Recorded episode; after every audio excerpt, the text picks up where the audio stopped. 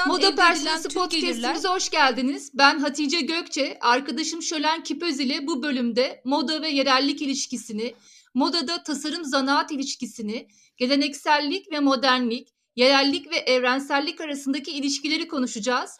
Modanın kültürel kimliği ve kültürel kodları üzerinden modanın etnosu ne ifade ediyor sorusuyla başlayabiliriz. Modanın etnosu ne ifade ediyor Şölen? Merhaba herkese, dinleyicilerimize hoş geldiniz. Ee, evet, içinde yaşadığımız küresel kentlerde bir homojenleşme ve çok kültürlülük var. Bu dünyanın neresine gidersen git böyle. Diğer taraftan bir ülkeye seyahat ettiğimiz zaman gene de hep oraya özgü nesneler, gelenekler, yerel ve yöresel malzeme ve karakterlerin arayışı içindeyiz. Şeylerin etnisitesi ve kültürel kimlikleri olarak ortaya çıkan ve yere ait olan bu özellikler daha çok yemek kültüründe karşımıza çıkıyor. Ama kıyafetlere geldiğimizde materyal kültürün bu tür izlerini daha çok etnografya müzelerinde, kültür ve turizm ofislerinin hediyelik eşya dükkanlarında ya da yerel bir içerikle bütünleşen kültürel turizm göstergeleri olarak karşılaşıyoruz. Örneğin Bavyera bölgesinde bulunan Münih'te et lokantalarında servis elemanlarının giydiği folklorik kıyafetler ya da Londra'da belirli ziyaret mekanlarının önünde duran tarihsel üniformalı görevliler gibi. Etnik bir kimliğin beden imgesine taşındığı en çarpıcı ana objesi bence yerel kıyafetler giymiş bez bebekler. Bunu fark edince Gürcistan, Bulgaristan, Portekiz, İspanya, Makedonya, Hırvatistan, e, Endonezya, Hindistan, Slovenya, Yunanistan gibi halen el sanatlarına önem atfedilen tam olarak da küreselleşmemiş ülkelerden bez bebek toplamaya başladım. Hindistan'dan aldığım sarili bebek oradaki kadınlar gibi kafasını da sağlıyordu üstelik. Bu görünümler tabii ki modanın belirlediği gündelik yaşamın kıyafet kodlarından farklı ve sembolik. Tıpkı alt kültür üyelerinin kıyafet kodları gibi normallik sınırları içinde değil. Daha çok giyinin içine bir role büründüğü kostüm niteliğinde görünümler. Etnik kimlik konusu köy ve kırsal yaşamdaki kıyafetlerle modernitenin düşünür ve şairi Charles Baudelaire'in de ortaya koyduğu gibi kente özgü olan modayı birbirinden ayırır. Etnik kıyafetler kırsal yaşamda otantik ve geleneksel halleriyle yaşarken kent yaşamında stilize edilir ve güncelleştirilirler. Moda sisteminin yarattığı normalleşen kıyafet kodları ile bu kültürel kimlikler tasarımcıların yaratıcılığında süzülürler ve e, aynı zamanda filtrelenir ve soyutlanırlar. Kimi zaman renk, desen ve motiflerle ortaya çıkarken kimi zaman da Japon tasarımcılarda olduğu gibi evrensel bir dille ifade ediliyorlar. Bazen bu kültürel kimlik bir trend olarak ortaya çıkıyor. örneğin daha çok gündemde olan filmlerin etkisiyle ortaya çıkıyor. Bir kitaptan uyarlanan Geisha'nın Anıları adlı film 2005'te vizyona giren buna bir örnek ve birkaç sezon süren Japonizm etkisini başlatmıştı hatırlarsak. Daha da eskilere gidersek 1985 yapımı Benim Afrikan filminin moda sahnesindeki etkisini ve estirdiği safari rüzgarını da unutamayız. Tabi burada aklımıza hemen bir kültürün trend olması ne kadar otantik olabilir ya da modanın etnosu, modanın otantik ve doğru kimliği olan etosu ile bütünleşiyor mu sorusu aklımıza geliyor. Benim için hep bir soru işareti var bu ifadede. Çünkü modanın etnosu dendiğinde nedense hep ötekiyi görüyorum. Kelime anlamına bakınca etnos, Yunanca etnostan geliyor ve sosyal kültürel antropolojinin de ana kavramı. Günümüzde kullanımdaki adı da etnoloji. E, etnos halk demek ama öteki halk anlamına geliyor. Etnolojinin bir başka tanımı da ötekinin bilimi. Etnos kelimesi tarihte bu kelimeyi kullanan toplulukların dışında kalan ötekiyi tanımlamak için kullanılmış. Aslında buradan bakınca olumsuzluk da içeriyor. Ve moda hep öteki halkların giyim alışkanlıklarını konu edinip incelemiş, değiştirmiş, müdahale etmiş, yorumlamış. Üçüncü dünya ülkesi olarak görülen ülke halklarının giysileri işte Hindistan, Afrika, Meksika gibi ülkelerin halklarının kullandığı giysileri e, ele alınmış ve ilginç bulunmuş genellikle. E, konuyla ilgili şahit olduğum bir anımı anlatmak isterim. 2017 yılının Şubat ayında çok da yakın bir tarihte Üstelik İstanbul'da düzenlenen uluslararası bir kadın girişimciler toplantısında e, sunum yapmakta olan Afrika kökenli bir Amerikalı internet girişimcisi kadın orada bulunan dünyanın her yerinden gelmiş diğer kadın girişimcilere sahip olduğu online satış kanalını nasıl kurduğunu ve diğerlerinin bu satış kanalına girebilmesi için neler yapmaları gerektiğini anlatırken Afrika'dan gelen bir başka girişimci kadın söz aldı. Bizim kültürümüze ait ne varsa her şeyi kullandınız ve üstelik bütün buradaki ürünleri üretenler de bizim kadınlarımız ama sunduğunuz platformda bize yer vermiyorsunuz dedi. Bunu anlayabilen bir grup kadın uzun süre alkışladı. O anı hiç unutamıyorum çünkü çok doğruydu söylediği. Modanın etnosu sanki biraz böyle bir durumu içeriyor gibi bana kalırsa. Olayın bu yönünden bakmaz isek modada elbette giysilerdeki etnik tarz, özgünlüğü ve çok gönüllüyle dikkat çekiyor. Etno tarzı ulusal kostümün tipik özelliklerini modern bir şekilde yeniden üretme yeteneği sağlıyor. Etno diğer moda trendlerinden farklı ve ulusal kostümün karakteristik detaylarına sahip. Bu moda trendin eski kökleri var ve geçmişten gelen fikirleri ödünç alıyor.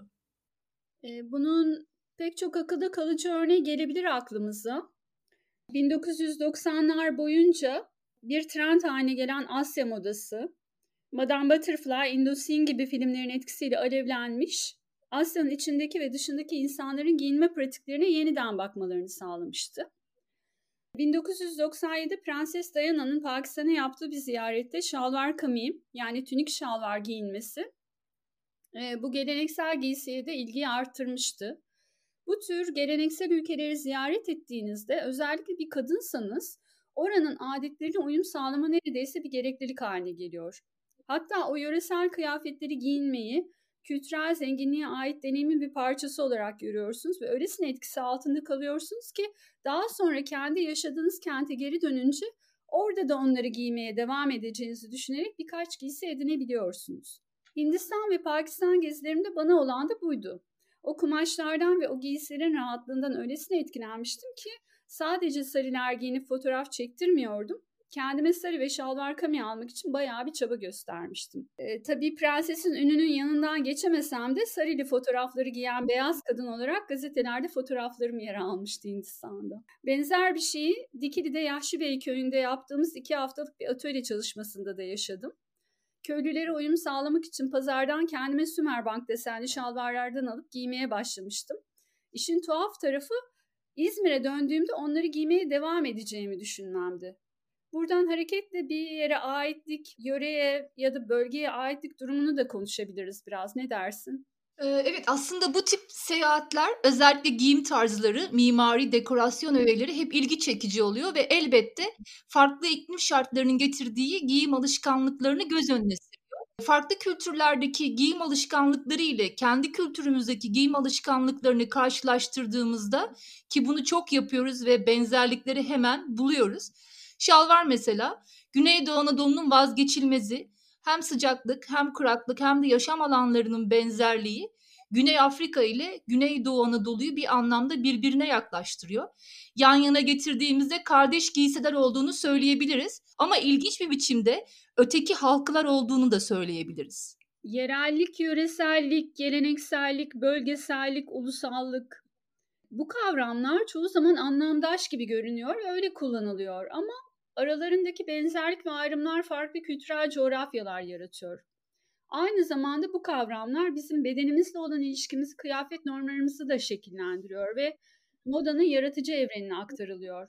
Şöyle ki, yerellikten başlarsak, yerellik bir yere aitlik anlamına geliyor ama kelime anlamından ziyade insanlar, nesneler ve eylemler ve onların temsiliyetlerine yönelik kompleks ilişkileri de içeriyor. Bu ilişkilerde ortaya çıkan fiziksel ve sosyal kaynaklar bir tür standartlaşma, merkezileşme ve birbirini tekrarlayan pratiklerin ortaya çıkmasına sebep oluyor. Yani yerellik aslında kapalı ve iç içe geçmiş bir toplumsal yapıyı ifade ediyor.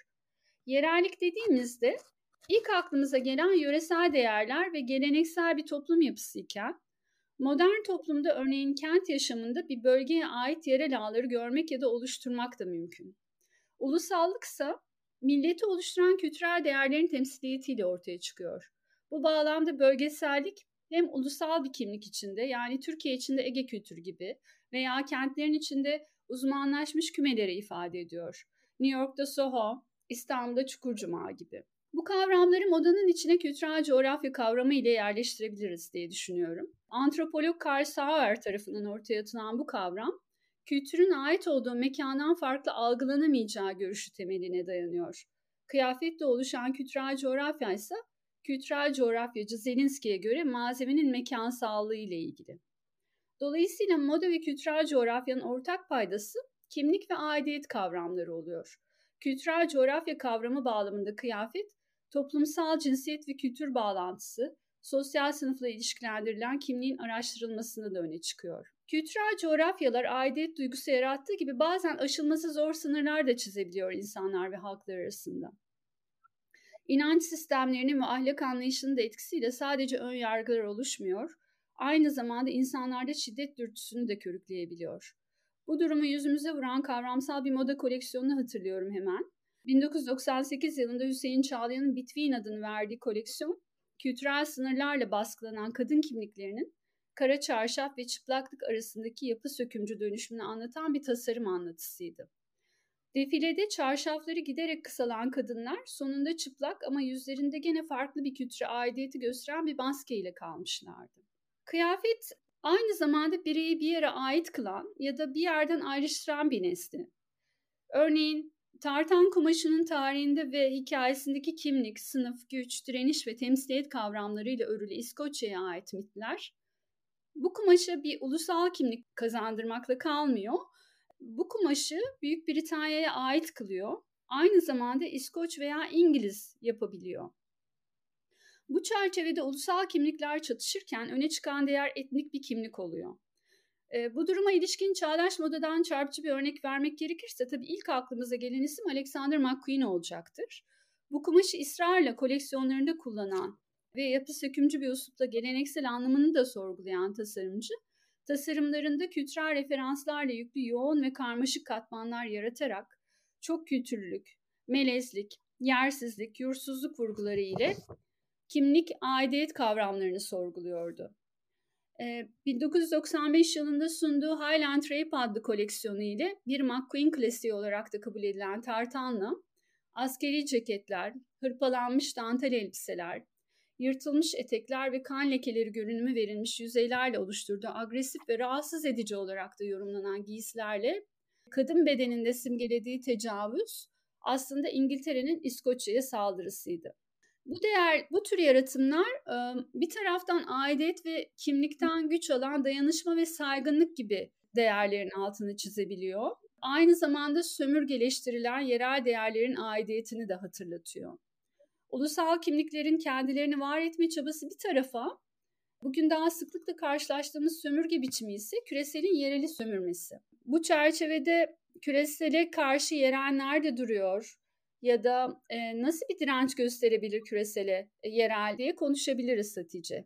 Sen ne dersin? Küreselin yereli hiçbir bedel ödemeden kullanabileceği bir kaynak gibi gördüğünü düşünüyorum. Aynı modanın etnosu gibi. Yerel kendi başına yeterli olmayan, küreselin paketine ihtiyaç duyan bir olgu konumundaydı bugüne kadar. Bu pandemiyle birlikte sanki durum eşitlenmiş gibi görünüyor. Ama bu sefer de yerel küresele ihtiyaç duymadan ilerleyebiliyor. Bu başlangıç için çok iyi olabilir ama bazı açılardan sorun olabilir. Yani bence yine bir sömürülme, içinin dışına çıkartılması durumu söz konusu. Şu çok popüler slogan küresel düşün ve yerel hareket et. Yani think globally and act locally aslında bize yerelin küresele karşı nasıl bir direnç gösterebileceğini hatırlatıyor bence. Kıyafetin kültürel coğrafyasının oluşumunda küreselleşme, melezleşme ve yerleştirme yani krolleştirme kavramları gündeme geliyor. Moda sosyoloğu Margaret Maynard'a göre ne modanın ne de geleneğin hüküm sürdüğü batılı olmayan ülkelerdeki batılı kıyafetlerin tüketiminde yerlileştirme eğilimi gözleniyor.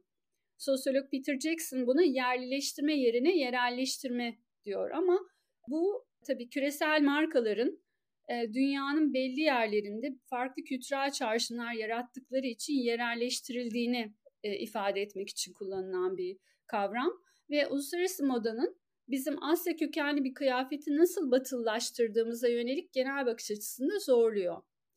Buradan hareketle çağdaş modanın yerel kaynaklardan ve kültürel kimliklerden nasıl beslendiğini bakacak olursak farklı yaklaşımlarla da karşılaşabiliriz tabii. E, çağdaş moda yerel kaynakları gerçek bir kaynak olarak görüyor. Yani Avrupa'da kurulmuş bir marka üretimini hep bu üçüncü dünya ülkeleri olarak gördüğü ülkelerde yaparak aslında yerel kaynaklarını yani bu üçüncü dünya ülkelerinin yerel kaynaklarını her şeyinden yani hem maddesinden, yerel iş gücünden, doğal zenginliklerinden faydalanarak bu markayı yaratıyor. Üstelik kendi ülkesinde üreteceğinden çok daha ucuza yapıyor bütün bunları.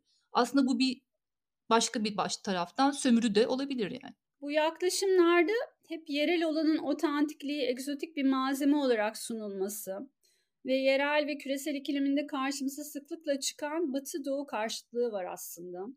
Bu nasıl ortaya çıkıyor? Yani iki şekilde ortaya çıkıyor diye düşünebiliriz. İlk olarak batılı bir dünya markasının kültürel kaynaklarla tasarım yapması durumunu ele alabiliriz. Bu markanın tasarımcısı kimi zaman bir ulusun kültürel değerlerini, folklorik motiflerini temsil ederken bazen de faaliyet gösterdiği pazardan tamamen farklı bir milliyete ait olabilir. Burada yerellik daha çok tasarım koleksiyonunun fikrini oluşturan kültürel bir motif olarak karşımıza çıkar. Örneğin son birkaç senedir e, Dolce Gabbana'nın yaptığı koleksiyonları bir şöyle bir gözden geçirirsek İtalyan ve Akdeniz kültürü odaklı motifler kullandığını görürüz ki yani bu İtalyan hükümeti tarafından desteklendiğini de düşünürsek bu biraz ulusal kimliği güçlendirmek için mantıklı bir strateji gibi gözüküyor. Kimi zaman e, tasarımcılar ele aldıkları kültürü yüceltmek ve saygınlıkla hatırlatmak için bunu yapıyorlar. E, yani bu etnik ve yerel motiflerden yararlanıyorlar. Kimi zaman da yerel kaynakları bağlamından kopararak daha oryantalist bir bakış açısıyla sunuyorlar. Bu yaklaşım günümüzde moda sahnesinde gördüğümüz gibi çoğu zaman küresel bir trend olarak sunuluyor. Bazen de tarihe damga vuracak biçimde tasarımcının stilinde harmanlanıyor. Moda tarihinde oryantalizmin öncüsü olarak da kabul edebileceğimiz Paul Poire sanırım bunun en çarpıcı örneğini oluşturur. 1908'de Paris'te Leon Bax tarafından sergilenen Rus balisinin etkisi altında kalan tasarımcı, giysilere her şeyi şarkı söyleten bir renklilik kazandırmıştı. O dönemin yüzünü doğuya çeviren Rus oryantalizmin etkisindeki bale kostümleri, Poire'nin koleksiyonunda laminare diye adlandırdığı tünikler, sultana etekleri, turbanlar, püsküllerle bezenmiş geniş şapkalar, renkli tüylerle kendini gösterir. Batı modasında doğunun etkisini aynı zamanda bedenleri korselerden kurtararak da yansıtmıştı Poire.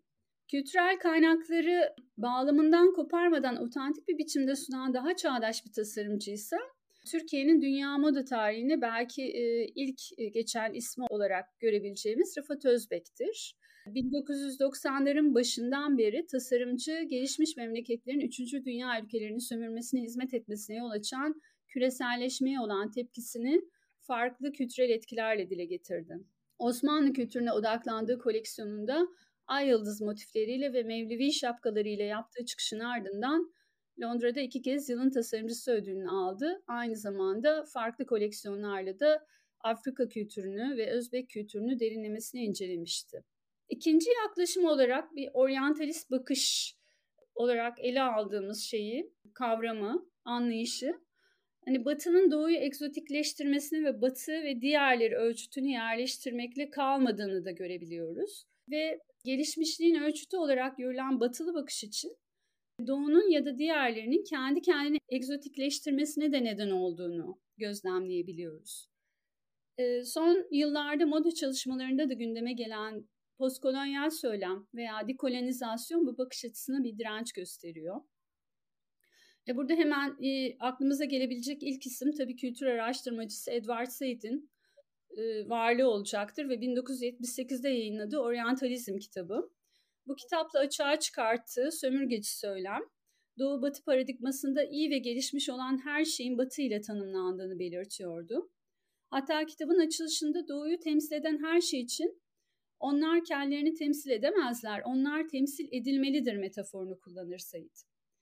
Ve vurguladığı gibi ötekileştirilen Doğulu ve Asyalı tasarımcıların Batı'nın gözünde kendilerini nasıl görmek istedikleri de anlaşılabilir buradan. Örneğin Hong Kong'dan çıkan Shanghai Tank adlı marka New York'ta mağazasını açtığında Mao ceketleri, mandarin yakaları, kişi özel chanson elbiseleriyle kendi kendine egzotikleştirdiği Çin yapımı tarzını cilalı bir biçimde pazarlıyordu kendi etiketiyle.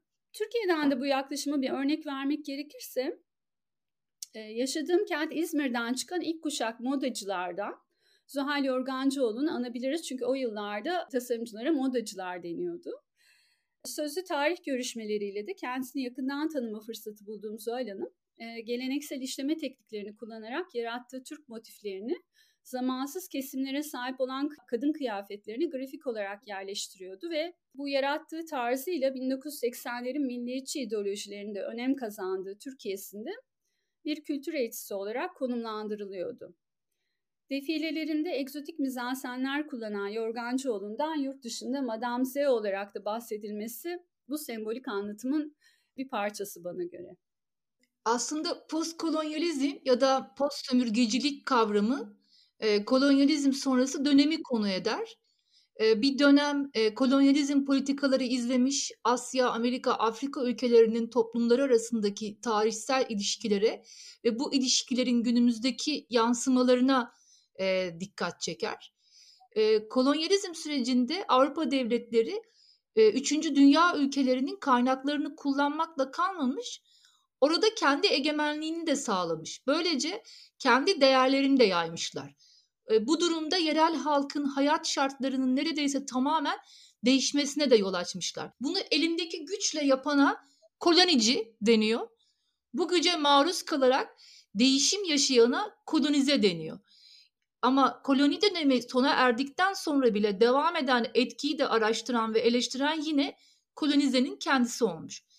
Koloni dönemi boyunca Avrupa kendini ekonomik olarak geliştirmiş ve bu dönem Burjuva sınıfına yaramış. İlk zamanlarda koloni bölgesi kaynak olarak kullanılmış ama sonrasında ticari bir pazar haline gelmiş ve Avrupa'nın ürünleri için doğal tüketicileri olmuşlar e, coğrafi keşiflerin olduğu zaman bu sürecin yoğun yaşandığı dönem. Amerika'nın keşfi, Afrika kıtasının deniz yoluyla aşılması gibi gelişmeler sonucu Burjuva sınıfı yeni pazarlar oluştukça zenginleşmiş. Burjuva yerli üreticilerin ürettiğinden daha hızlı ve ucuz mallar yapınca yerli üretici işinden olmuş ve kapitalist sisteme ayak uydurmak zorunda bırakılmış. İngiliz burjuvasının Hindistan'ın yerli kumaş üreticilerini yok ederek kendi burjuva karakterini buraya adapte etmesi de en temel örneklerden biri olmuş bazı düşünürlere göre. Koloni dönemi boyunca Avrupalılar yaptıklarını savunmak için medeniyet savını kullanmışlar. Çünkü Avrupalılara göre 3. dünya ülkeleri geri kalmış ve tembeller. Onlar da bu ülkeleri kendi kolonileri haline getirerek onlara medeniyet götürdüklerini çünkü onların kendi kendilerini idame ettirecek kapasiteye sahip olmadığını savunmuşlar. Bundan dolayı koloni kurma Avrupalılara aynı zamanda bir sorumluluk da getirmiş. Üçüncü dünya ülkelerini idare etme görevi. Avrupalılar medeniyete ulaşmış, rasyonel düşünebilen ve bu doğrultuda da doğru karar verebilen üst bir toplum olarak konumlandırmış kendini. Medeniyete sahip olma ve üst bir toplum olma anlayışı kolonyalizm sürecini meşrulaştıran bir düşünce olmuş maalesef. E, bu yargıyı alaşağı eden e, Hindistan'ın bağımsızlık lideri Mohandas Gandhi'nin mücadelesini bir hatırlatmak istiyorum burada. Britanya'ya olan sivil itaatsizliğini sergilemek için Gandhi sadece kendi kumaşını ve giysisini üretmedi. Aynı zamanda Hindistan'a zorunlu olarak ithal edilen İngiliz kumaşlarını kullanmaya da direniş göstermişti. Bu mücadelede benimsediği üç ilke ona kılavuzluk etti. Birincisi üzerinde el dokuması Doti ile yaşamın tüm lüks ve fazlalıklarından arınmanın peşinde sadelik ve tok gözlülükle benimsediği mülkiyetsizlik ilkesi yani aparigraha. İkincisi kendi geliştirdiği çıkrı ile ki günümüz Hindistan'ında hala bu teknoloji yaygınlıkla kullanılıyor. Geleneksel ve yerel zanaat metotlarından yararlanarak elle dokuduğu pamuklu bez ile sembolleşen kendine yeterlilik ilkesi Swadeshi. Ve üçüncü olarak endüstriyel sistemde başkalarının emeğiyle yapılan üretimin aksine emek sömürüsü olmadan üretmeyi benimsediği sosyal refah ilkesi olan Sarvo Dava. Postkolonyalizmin en önemli temsilcilerinden biri senin de değindiğin gibi Edward Said Oryantalizm kitabında şarkı Avrupa'nın en büyük, en zengin, en eski sömürgelerinin mekanı, kültürel rakibi, en derin ve en sık yinelenen öteki imgelerinden biri diye anlatmış. Ayrıca bu karşıt imgesi sebebiyle Batı'nın yani Avrupa'nın tanımlanmasına yardımcı olmuş. Batı kendi kimliğini öteki üzerinden kurmuş ve bu çerçevede yeniden şekillendirmiş ve tarihsel olarak kendisinin diğer üstündeki hakimiyetini de meşrulaştırmış. Ve bu hakimiyet hala devam ediyor.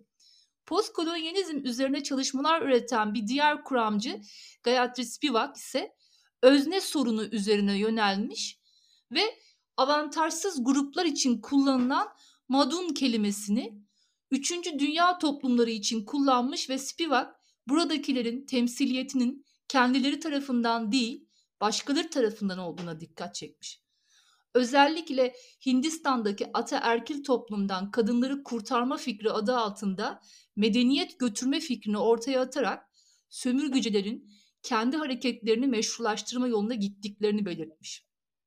Filozof Homi Bhabha kendi çalışmalarında Spivak gibi öznelselliğe değinmiş. Yani kolonici ile kolonizenin birbirinden etkilenerek hibrit bir durum ortaya çıktığını öne sürmüş. Hibrit kültürün ortaya çıkmasındaki en önemli sebep taklittir demiş. Batı'nın değerlerine tam olarak ayak uyduramayan kolonize bu değerlerle doğru bir içselleştirme ortaya koyamadığı için bu durumun ortaya çıkardığı iki sorunla da baş başa kalmış. Birisi bir tarafta kolonici hem kendi değerlerini empoze etmek istiyor, kolonizenin özgürlük, eşitlik gibi taleplerde bulunmasın diye tam olarak kendisine benzemesini istemiyor. Diğer yandan kolonize bu değerleri kolonizeye benzemek için isterken aynı zamanda bu alt durumunun kolonicinin yüzünden olduğu gerçeği ile tam olarak ona benzemek istememiş ve bir kararsızlık durumu ortaya çıkmış. Spivak için moda yani moda dünyasının ki moda dünyasındaki neokolonyalizmin işleyiş biçimi de radikal bir eleştiri alanı aslında.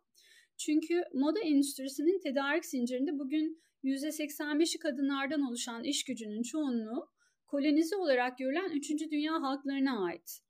Bu da oryantalist söylemde Batı'nın Doğu'nun bilgisine hakim olduğu kadar eril ve patriarkal gücün dişil alan üzerindeki hakimiyeti açısından dikkat çekici.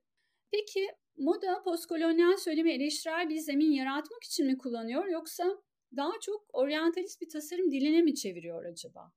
Modada oryantalizm baskın olarak batı modası olarak sunulan ve cezbeden pek çok öğe doğuya özgü. Bunu hepimiz biliyoruz. Batı modası kitleleri etkileme gücünü hala elinde tutuyor. moda haftalarını düşünürsek eğer en bilinenleri Londra moda haftası, Milano, New York ve Paris diyoruz. Yani dört tane önemli moda haftası var. Bundan sonra ortaya çıkan her moda haftası kendini beşinci moda ülkesi diye tanıtıyor. Ama hiçbiri bu anlamda o sıraya yükselemedi. Beşincisi hakkında kimi eklesek diye hala düşünürüz. Oysa dünyada onlarca moda haftası yapılıyor birçok bir ülkede. Ama ne yazık ki bu dört moda haftası kadar değer bulmuyor. Bu dört moda haftasının kat, haftasına katılmanın prosedürleri var ve kendinizi ifade edip dünyaya kabul ettireceğiniz başka bir yol yok gibi görünüyor. Aralarına katılacak yeni isimleri yine kendileri seçiyorlar. 19. yüzyılda disiplin olarak kurumsallaşan oryantalizmin etkisinin 20. yüzyılda da görüyoruz. Batı'nın yaşam tarzından alışkanlıklarına, dekorasyonundan giyim tarzına kadar pek çok alanda oryantalist yani doğuya ait öğelerin yer aldığı görsel ve yazılı kaynaklarda yer alıyor. Ancak modada durum hayli farklı. Doğuya ait olmasına rağmen batı modası olarak kitlelere sunuluyorlar. E, bu konuda önemli bir araştırma yapan Emine Koca ve Fatma Koç e, bu konuyu bir tez haline getirmişler. Moda dergilerinde batı modası olarak sunulan ve tüketiciyi cezbeden pek çok öğenin aslında doğuya özgü olduğuna farkındalık oluşturmak düşüncesiyle Vogue dergisinin 1910-1920 yıllarındaki kapak tasarımlarındaki oryantalist öğelerle oluşturulan görsel kodların neler olduğu ve dönemin moda sunumuna etkilerinin incelenmesi amacıyla hazırlamışlar bu tezi. Daha önce var olan bir kaynaktan oluşturulduğu halde yenilikçi özelliğiyle kitleri peşinden sürükleyen moda döngüselliğinin üreticinin ekonomik, tüketicinin ise davranış kalıpları ve yaşam tarzının biçimlendirilmesindeki etkisine dikkat çekmişler ve modanın kitleleri sosyal düzenleme işlevini ortaya koymuşlar. Modanın yayılım sürecinde teknolojik gelişmeler ve kitle iletişim kanallarının etkisi her geçen gün artıyor ve hala batının etkisinde olduğunu söylemek yanlış olmaz. Modanın var olan kültürel öğeleri yeniden sunma hali bir başka bakışla modayı izlenim yapmakta ve kitleleri en üst düzeyde yönlendirmekte. Şimdi Doğu hep dış dünyaya kapalı bir sosyal yapıdaydı geçmişte ve Batı tarafından ilgi ve merak konusuydu elbette. E, oryantalist seyyahların figüratif tasvirleriyle Doğu'yu yeniden tanımlamalarının etkisini de aslında hatırlatmakta fayda var. Post sömürgeci eleştirel bakış kültürel kaynakların saygınlığına, dünya halklarının eşit hakları ve sosyal refah düzeyine sahip olması olasılığına yoğunlaşırken, gelişmemiş olarak kabul edilen pek çok halkı ve kültürü görünmez kılan küreselleşmeye de bir direniş söylemi aslında. Bunun gibi son yıllarda sürdürülebilirlik çatısı içinde konuşulan yavaşlık da küresele karşı yerele sahip çıkan bir anlayış. Bu bağlamda yavaşlık modanın etnosundan etosuna geçiş olabilir mi? Ee, evet, etik olana geçiş bence. Ne kadar işler bilemem ama yeni neslin tavrına bağlı görünüyor. Ee, yükselen bir meslek dalı değil artık moda. Eskisi gibi yani. Bu sebeple eskisi kadar rağbet göreceğini düşünmüyorum. Ancak teknolojiyle yapacağı işbirliğinde yeni bir alan açabilecek gibi görünüyor.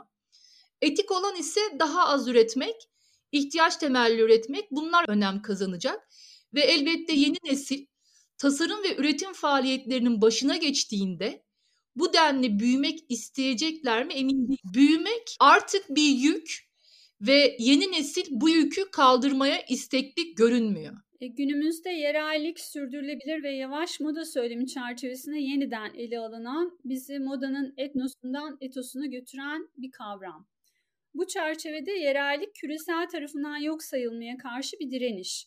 Endüstrileşme e, ve tek tipleşmeye karşı bir kimlik mücadelesi veren bir hareket olarak karşımıza çıkıyor.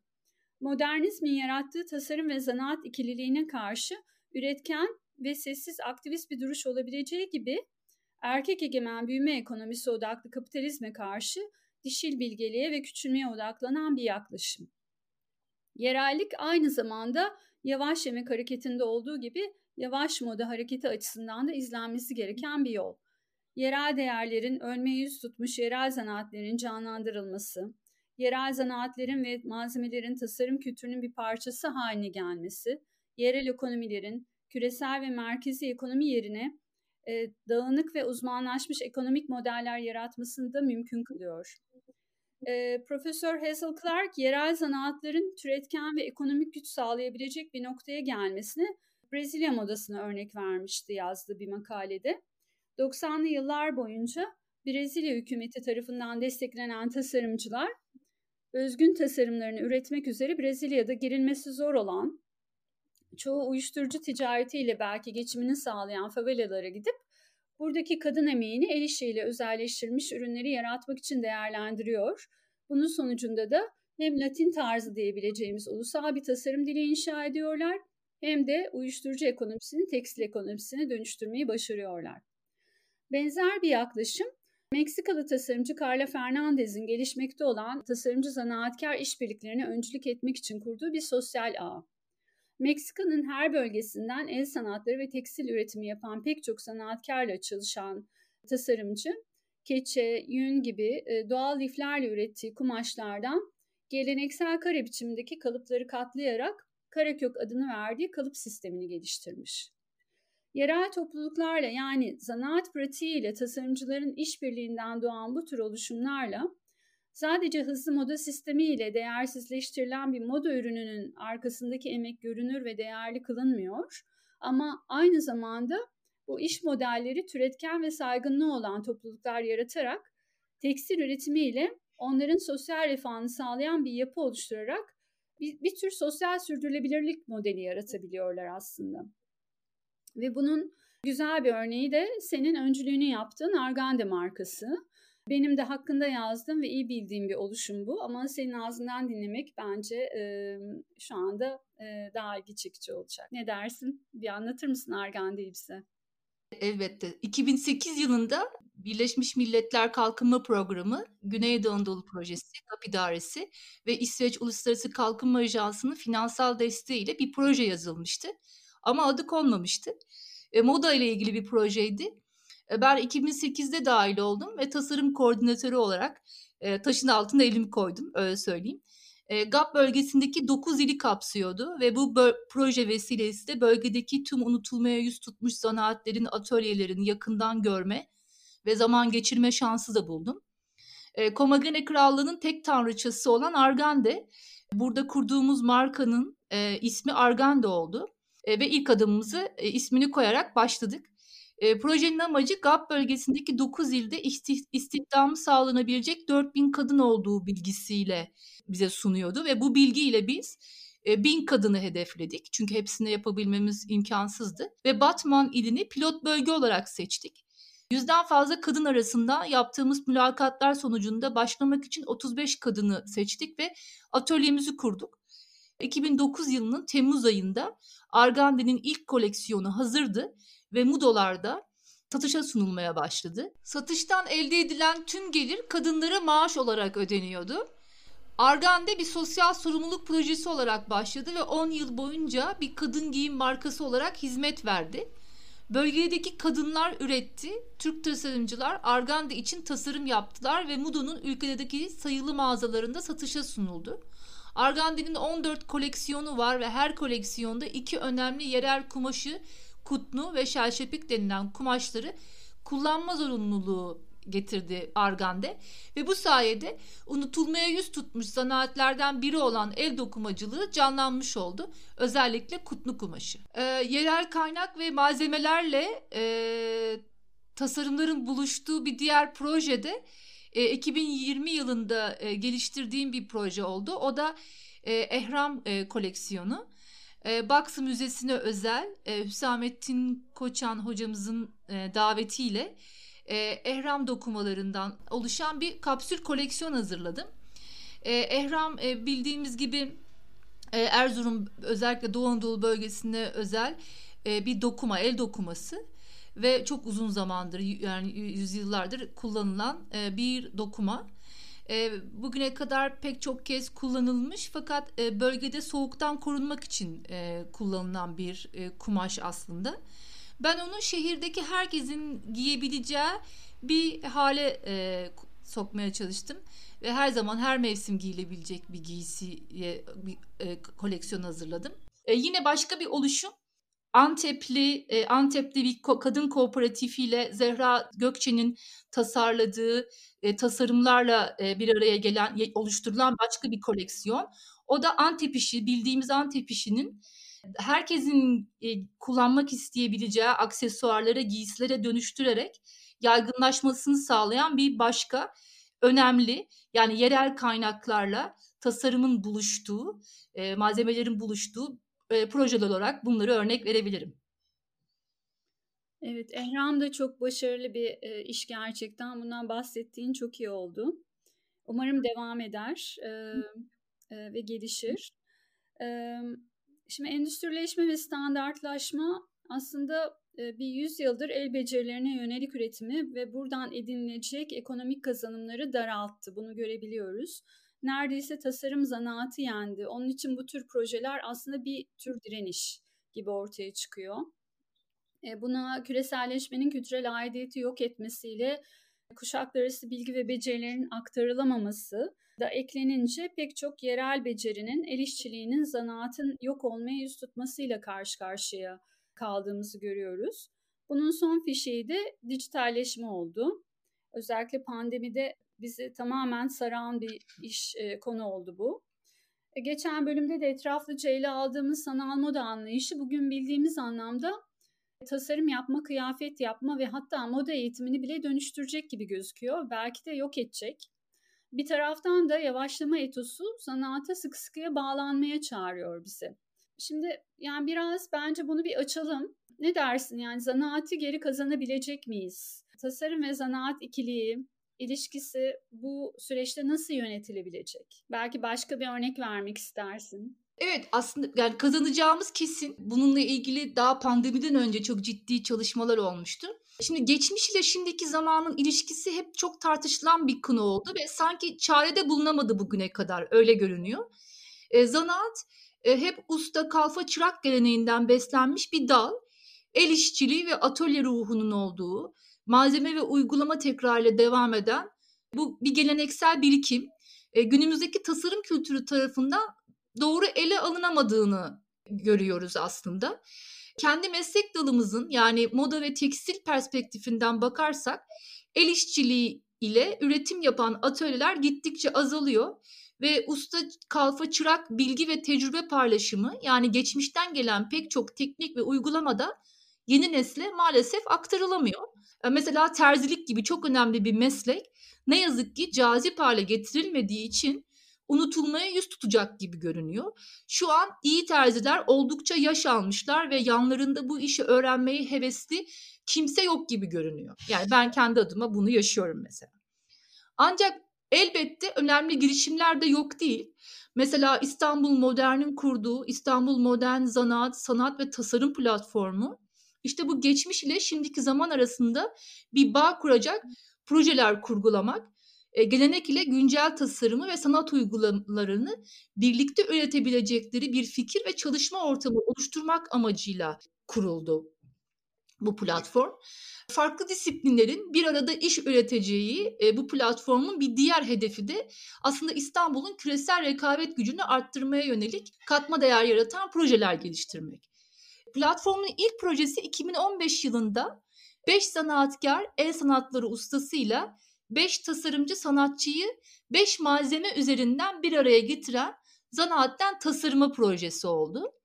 Bu proje vesilesiyle aslında İstanbul'un köklü ama unutulmaya yüz tutmuş zanaat ve el zanat sanatları geleneğini bu günümüz tasarım ve sanatının güncel yorumuyla buluşturarak geçmişi geleceğe taşımayı amaçlıyordu. Proje tasarımcılar ve sanatçılara zanaatkarlarla çalışma ve birlikte üretme fırsatı verdi karşılıklı tecrübe paylaşımını mümkün kılmakla da kalmadı. Çıkan ürünlerin e, müzenin tasarım mağazasında sergilenmesini ve bir sonraki adımda hem tasarımcı ve sanatçılar hem de zanaatkarlar için bir üretim ekonomisi oluşturmanın imkanlarını da araştırdı. Elbette bütün bu sürecin adımları, paylaşılan tecrübeler, gerçekleştirilen prototip ve ön çalışmaların sonrasında bitmiş ürünler müzenin tasarım koleksiyonunun belleğini ve ilk örneklerini oluşturdu ben hepsini yakından görme ve sanatçı ve zanaatkarlarla tanışma şansım da oldu. Çünkü projedeki beş tasarımcıdan biriydim ve çok şanslı olduğumu düşünüyorum bütün bu süreci yaşadığım için. İstanbul Kalkınma Ajansı 2015 yılı yaratıcı endüstrilerin geliştirilmesi mali destek programı kapsamında hayata geçen bu projede işte tasarım danışmanı Erdem Akan'dı. Tasarımcı, sanatçı ve zanaatkarlar Fatma Ayran, Gamze Araz Eskinazi, Atilla Kuzu, Adnan Serbest, Seyhun Topuz, Battal Yakut, Sezgin Yalçın, Ekrem Yalçın da ve bendim. Şimdi aslında burada e, yazar, tasarımcı, mimarlık eleştirmeni ve tarihçisi, küratör Gökhan Karakuş da e, 21. yüzyıl Türkiye'sinde tasarım ve zanaat manifestosuyla e, bu projenin içindeydi ve oldukça uzun ve çok kıymetli bir bu manifestoyu okumak yani bir manifestosu vardı ve e, bu manifestoyu okumak isteyenler İstanbul Modern'in web sayfasında bulabilirler bu platformun paylaşımlarının altında. Manifestodaki bazı ana başlıkları kısaca değinmek istiyorum. Çünkü yaşadığımız coğrafyada zanaatın geçmişten günümüze nasıl geliştiğini anlamak açısından çok değerli.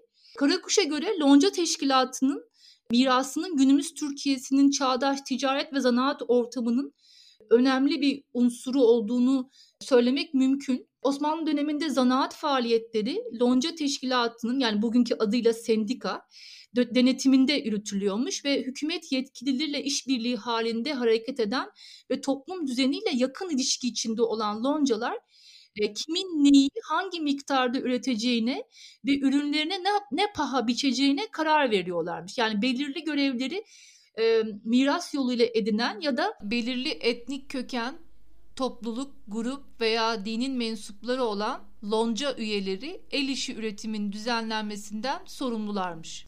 E, Türkiye'de kapitalizmin başlangıcına değin varlıklarını e, sürdüren loncalar e, toplumsal değişikliklere uyum sağlayarak çeşitli ticaret dallarını ve zanaat ve becerileri kentlerin belli bölgelerinde gruplaşarak geliştirmişler. Yani üstelik bu aile bağları ve coğrafi bağlantılar öneminden bir şey kaybetmiş de değil.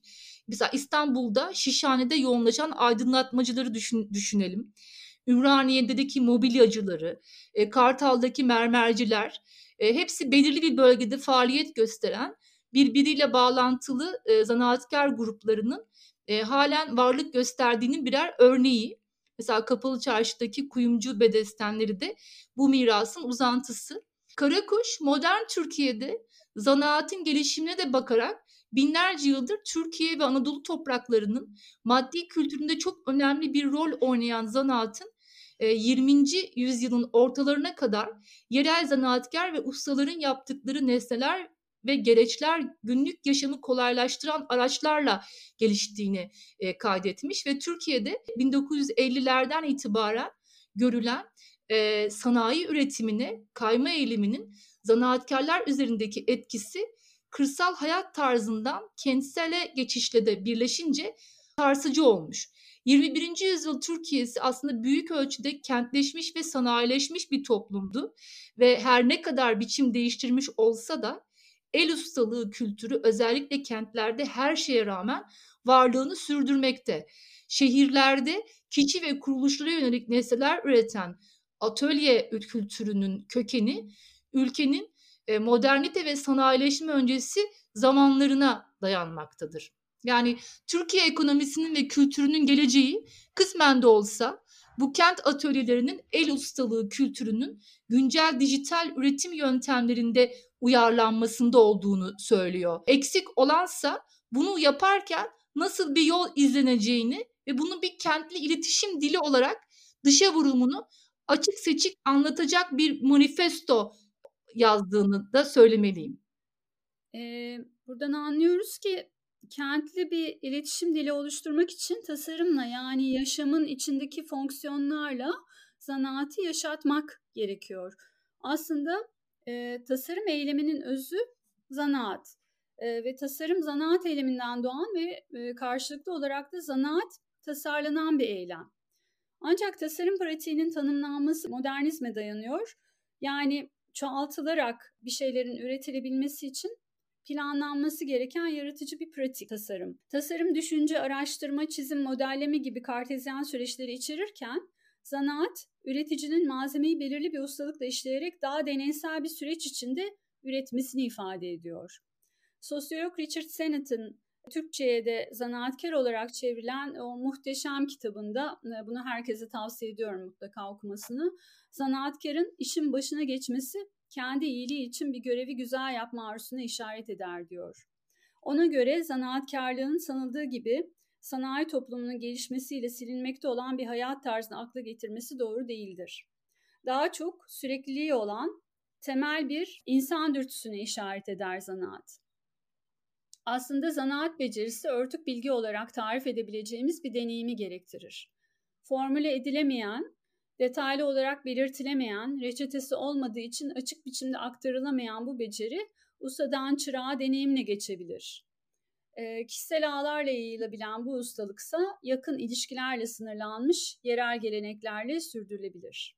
Bu çerçevede zanaat, yerel toplulukların ve sosyal ağların anlam ve semboller aracılığıyla bütünleşmesine aracılık eder diyor Duygu Atalay. Yavaşlık felsefesi açısından zanaata bakacak olursak, Sanayi toplumunun hatta küresel ve neoliberal ekonominin yarattığı çokluğa ve hıza karşın zanaat yavaş bir eylem olarak karşımıza çıkıyor. Sadece el emeğiyle üretebileceğiniz ürünlerin sayısının endüstriyel olarak üretilen ürünlerden doğal olarak daha az olmasından dolayı değil, aynı zamanda da zanaatkarın bir işi bitirmekten çok yapma sürecine odaklanması nedeniyle de. Diğer taraftan tasarım endüstrisinde zanaat biraz da itilip kakılan, değersizleştirilen bir eylem haline getirilmiş. Zanaat ve tasarım ikiliği bir taraftan modern ve geleneksel karşılığına tekabül ederken diğer taraftansa eril ve dişil yaratıcı güçlerin aynı zamanda kamusal ve özel alan arasındaki ayrılığı da ifade ediyor. E, burada sürdürülebilir moda kitabıma katkı koyan mimarlık profesörü Gülsün Bader'in analizine yer vermek istiyorum biraz.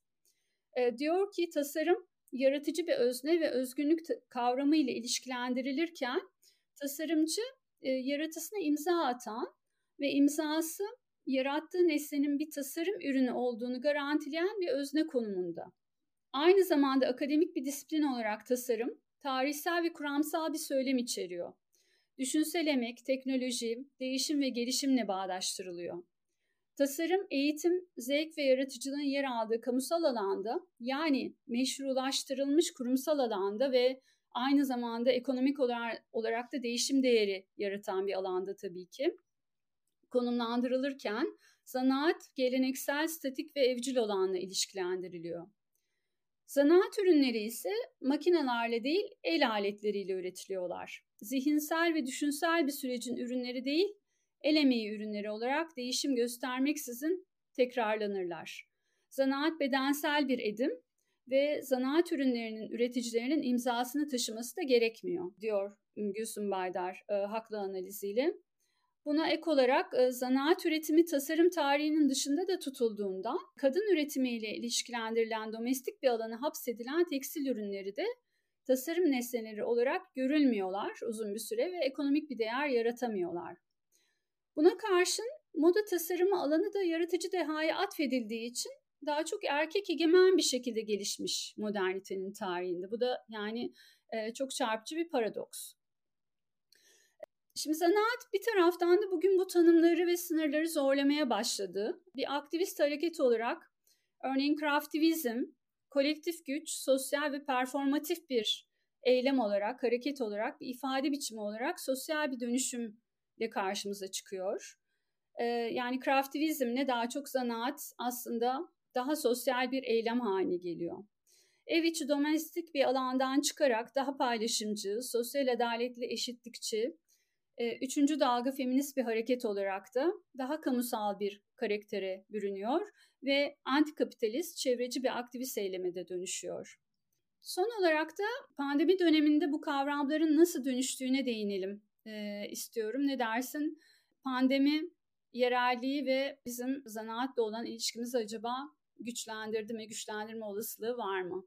Kesinlikle güçlendirdi. Hatta tamamen spotlar yerelliğe yöneldi. Şu an her dergide ya da her tasarımcı yereli ele alıyor. Kendi ülkesinin mesela bizde Anadolu'nun tüm değerleri haber olmaya, konu olmaya başladı. E, tasarımcılar kültürel değerleri koleksiyonlarında konu ya da teknik olarak kullanıyor ve yerel ve yerli olan kendine güven konusunda artık çok güçlü. Yani hem yerel hem de yerli olan kendine çok güveniyor artık. Zaten bunu pratiğe dökenler oldukça yol almışlardı. Şimdi ise hızlı büyüme zamanları. E, ancak kaynaklar gittikçe tükeniyor ya da azalıyor ve onları tekrar hayata geçirmek oldukça zahmetli ve maliyetli. İşte burada sanki asıl alan açılıyor gibi geliyor bana. Moda ve tekstil konusunda ele alırsak güçlü bir kaynaşma dönemi başlıyor olabilir. Genç nesil bu iz sürme konusunda ısrarcı davranırsa işbirlikleri artacak hem üretim yenilenecek ya da güncellenecek hem de e, zenginleşecek. Bana öyle geliyor. Evet katılıyorum. Yani ben de şöyle bir e, analiz yapmak istersem e, yaşadığımız küresel sağlık krizinin e, yarattığı sosyal mesafe ve seyahat kısıtlamaları ile tabii zorunlu olarak yerel ağları güçlendirdiğini söyleyebilirim. Bir taraftan firmaları yerel tüketicilere ulaşmaya zorladı e, bu durum. Diğer taraftan bireylerin ve tüketicilerin materyal olarak yakın kaynaklara yönelmesine de ulaştı. Küresel tedarik zincirindeki tıkanmalar dünyanın bir ucunda tasarlanan, diğer ucunda üretilen ve farklı noktalarında satılan ürünlerin ve kaynakların dolaşımını zorlaştırdı. Bu süreç gösterdi ki yerel ve küçük ağlarda hareket etmek, e, küresel zincirdeki tıkanıklığın bağlı olduğu merkezi ekonomiden bağımsız olarak daha az riskli biçimde dağınık ekonomiler yaratabiliyor. Yani daha küçük iş modelleri daha az zarar gördü gibi gözüküyor. Yavaşlıkta öncelenen yerellik aracısız, izlenebilir, şeffaf, ölçülebilir üretim ve tüketim süreçlerini de öneriyor. Ve küresel zincirin büyüme odaklı doğrusal sürecine karşı e, yerellik moda sektörünün etik dönüşümünde araçsal olan küçülme ekonomisini destekleyen, daha döngüsel, e, daha paylaşımcı ve dayanışmacı bir üretim ve tüketim modeli için kaynak olarak ortaya çıkıyor. Pandemi döneminde tabii pandemi dönemi öncesi sömürülen bir iş gücü vardı ama pandemi döneminde bu daha da belirgin hale gelerek ödenmeyen siparişlerle işsizliğe ve açlığa mahkum edilen milyonlarca tekst, 3. Dünya ülkelerinde çalışan tekstil işçilerinin durumunu gözler önüne serdi ve e, sosyal medyadan ilerleyen bu duyarlılık, örneğin PayUp kampanyası, e, Elizabeth Klein'in başlattığı, e, tüketicilerin de küresel tedarik zincirindeki adaletsizliği görmesine yol açtı. Yani her şey e, şeffaf bir biçimde ortaya çıktı. Ayrıca tasarım dünyasını dijital ve gerçek üretim yönelimi olarak da ikiye ayırdı. Bir görüş kaynakların azalmasıyla modanın dokunsal ve materyal özelliklerinin öne çıktığı, gerçek tasarım değeri olan yüksek zanaat ürünlerinin yükseleceğini savunurken ki ben biraz o taraftayım açıkçası ve bunu görmeyi arzu ediyorum. Bir taraftan gerçeğin yerini sanılan alması yönünde hızlı adımlar atıldı. Her iki koşulda da üretim ağlarının merkezi yani hareket noktası yerel oldu. Son olarak cinsiyet, etnik, kültürel kökenler arasındaki ayrımların kırılmasına yönelik önem kazanan sosyal adalet duygusunun modada daha kapsayıcı bir anlayış doğurduğunu e, söyleyebiliriz. E, ABD'deki yönetim değişikliği de herkes için e, buna yönelik bir umut oluşturdu. Özellikle e, Trump'ın e, yönetiminden sonra başkanlık yemin töreninden iz bırakan viral etkiler de yarattı. Örneğin Senatör Bernie Sanders'ın e, elde örülen yün eldivenleriyle olan pozu pek çok memetik uyarlamalara konu oldu. Eldivenler bir ev kadını tarafından yapılan e, ve hediye edilen Bernie Sanders'a e, bu eldivenler e, çokça da sipariş aldı ama daha çarpıcı olanı Sanders'ın o halini tığ işi kroşe tasvir ederek örgü bebek yapan bir Teksaslı bu bebeği en son 20.300 dolara internetten satmış. Bu çarpıcı örnek de bana e, yerellik ve zanaatın önümüzdeki dönemde kişisel ifadenin de bir aracı olabileceğini düşündürttü. E, evet böyle bitirmek istiyorum. Yani başka ekleyeceğin bir şey yoksa e, bitirelim. E, modanın etnosundan etosuna geçişini konuştuk. E, buna yönelik bulgularımız ve fikirlerimizi paylaştık e, Moda Personası'nda. Moda Personası bir Podfresh yayını. Düşüncelerinizin, sorularınızın, e, paylaşımlarınızın bizim için değerli olduğunu ve bize Moda Personası Instagram hesabımızdan ya da e, modapersonası.gmail.com adresinden ulaşabileceğinizi hatırlatmak istiyoruz. Bir sonraki bölüme kadar da e, hoşça kalın diyoruz. Hoşça kalın. Modadaki yenilik tutkusu uzun zamandır değişim yaratmıyor. Dileğim çok yakında bir teviye üretim ve tüketime odaklanan değil, türetime, dayanışmaya, sorumluluğa, dönüşüme ve sosyal adalete odaklanan bir moda sisteminden söz edebilmek.